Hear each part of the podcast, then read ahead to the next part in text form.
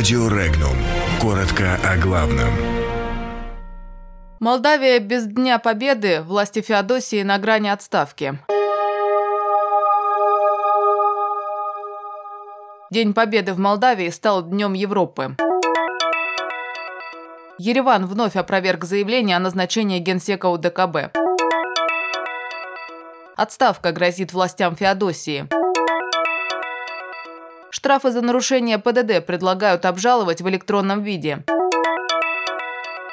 Изменения в закон о гражданстве одобрен Госдумой. В Молдавии вступили в силу поправки о переименовании праздника 9 мая. Теперь он называется Днем Европы. Поправки подписал председатель парламента Андриан Канду. Ранее президент Игорь Дадон отказался подписывать закон, повторно принятый парламентом, предоставив право сделать это спикеру. Конституционный суд в пятый раз применил процедуру временного отстранения Дадона от должности из-за его отказа подписывать некоторые из принимаемых парламентом законов.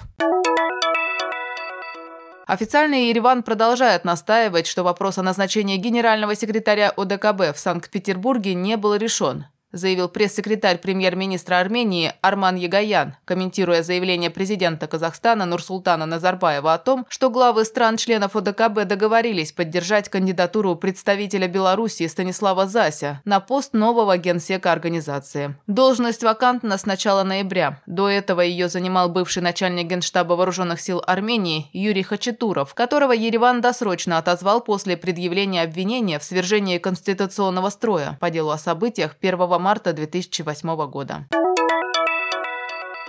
Если власти Феодосии до конца года не наведут порядок по ряду направлений жизнедеятельности города, в частности в сфере работы МУПов по обслуживанию многоквартирных домов, руководство администрации будет уволено, заявил глава Крыма Сергей Аксенов. Напомним, в ноябре градоначальник Симферополя Игорь Лукашов ушел в отставку из-за накопившихся проблем, связанных с уборкой мусора, транспортным сообщением и ремонтом дорог. Депутаты фракции ЛДПР внесли в Госдуму законопроект об обжаловании в электронном виде постановления о штрафе за нарушение правил дорожного движения. Авторы обеспокоены тем, что законодательство, устанавливая возможность применять цифровые технологии для привлечения к административной ответственности и направления им постановлений по делам об административных правонарушениях, не дает гражданам равной возможности обжалования таких постановлений путем направления жалобы в электронном виде. В Государственной Думе в ходе пленарного заседания состоялось голосование по проекту федерального закона о внесении изменений в федеральный закон о гражданстве России. На него возлагали большие надежды, так как он позволял сделать многое для уменьшения бюрократии при оформлении документов. Однако ко второму чтению законопроект поступит только в редакции правительства, в котором говорится лишь о том, что конкретно решать вопрос о гражданстве должен президент. Ему принимаемый закон даст дополнительные полномочия по предоставлению гражданства из гуманитарных гуманитарных соображений, без всяких ограничений процедуры, хотя эти полномочия по Конституции у главы государства и так есть, и он ими пользуется.